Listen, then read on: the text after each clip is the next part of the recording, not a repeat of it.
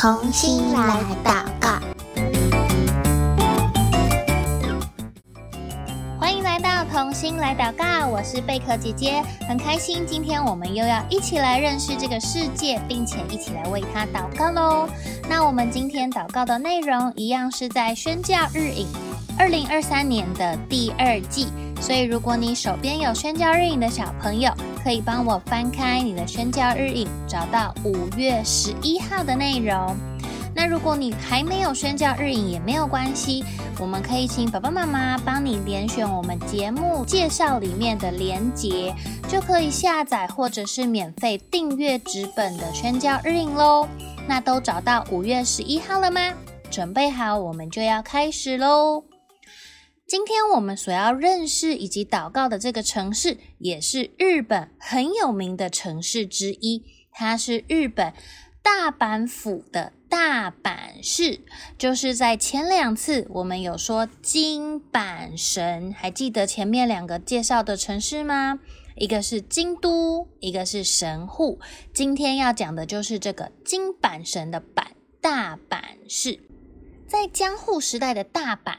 它被称为八百八桥，诶，为什么呀？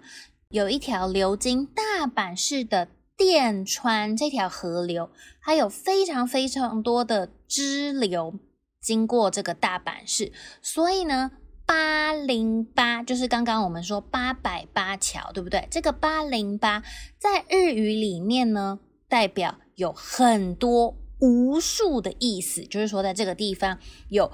无以计数，没有办法数清楚的桥梁。大阪有这么多的桥梁，就代表说，在这个城市里面，它也有很多的河流，对不对？所以有河有水的地方，才需要这个桥梁嘛。根据统计，在十九世纪，大阪，你猜猜看，大阪有多少座桥梁在这一个城市里面？猜猜看哦。嗯，你觉得有一百座吗？还是两百座吗？还是五百座呢？好，我要公布答案喽。大阪在十九世纪那个时候的统计，总共有一千六百多座的桥哦，非常非常多，对不对？所以你可以想象，在这个城市里面也有很多的河，很多的水。所以呢，借着这个水运。的方便，电船附近的它的沿沿岸的部分就有很多的集市，就是有一些人在那边做生意，也因为这样让大阪的商业很繁荣，一直到现在哦，大阪都还是西日本最大的经济中心，然后这个大阪跟东京被并列为日本最具代表性的大都市，所以你可以想象，在这个大阪市里面，其实是经济非常非常繁荣的，对不对？而且不光是经济繁荣而已，大阪市的人口也在日本是排名第三名的哦，它的人口也非常非常的多。可是呢，贝壳姐姐又要来问大家了，你觉得虽然这个大阪它的人口在日本排名第三名，是人口第三多的城市，那你觉得在大阪它的基督徒是很多还是很少呢？诶，聪明的你，因为前面几次贝壳姐姐也有跟你分享，对不对？日本其实是一个基督徒非常非常非常少的国家，所以呢，在大阪。他的基督徒非常少，跟我们前面提到的这些城市差不多，就是一百个人里面只有不到一个基督徒，所以很少很少很少，对不对？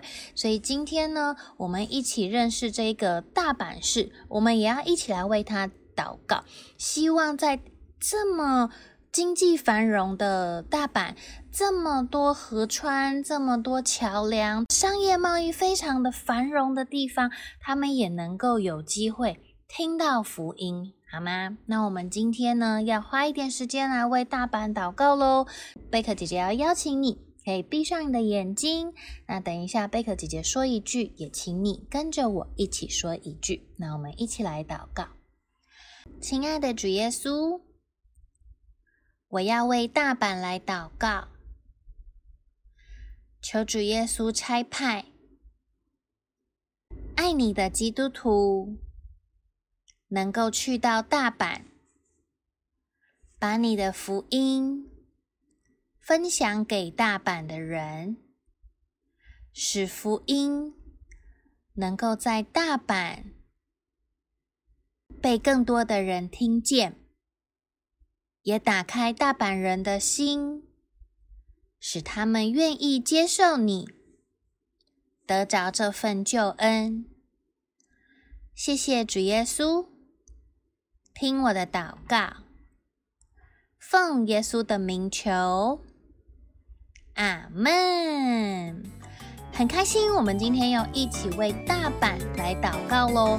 那下一次我们再看到有河有桥的时候，就可以想到这个有很多很多很多桥梁的大阪市，然后我们可以一起为它祷告哦。那今天的同心来祷告到这边告一个段落喽，我们下次再见，拜拜。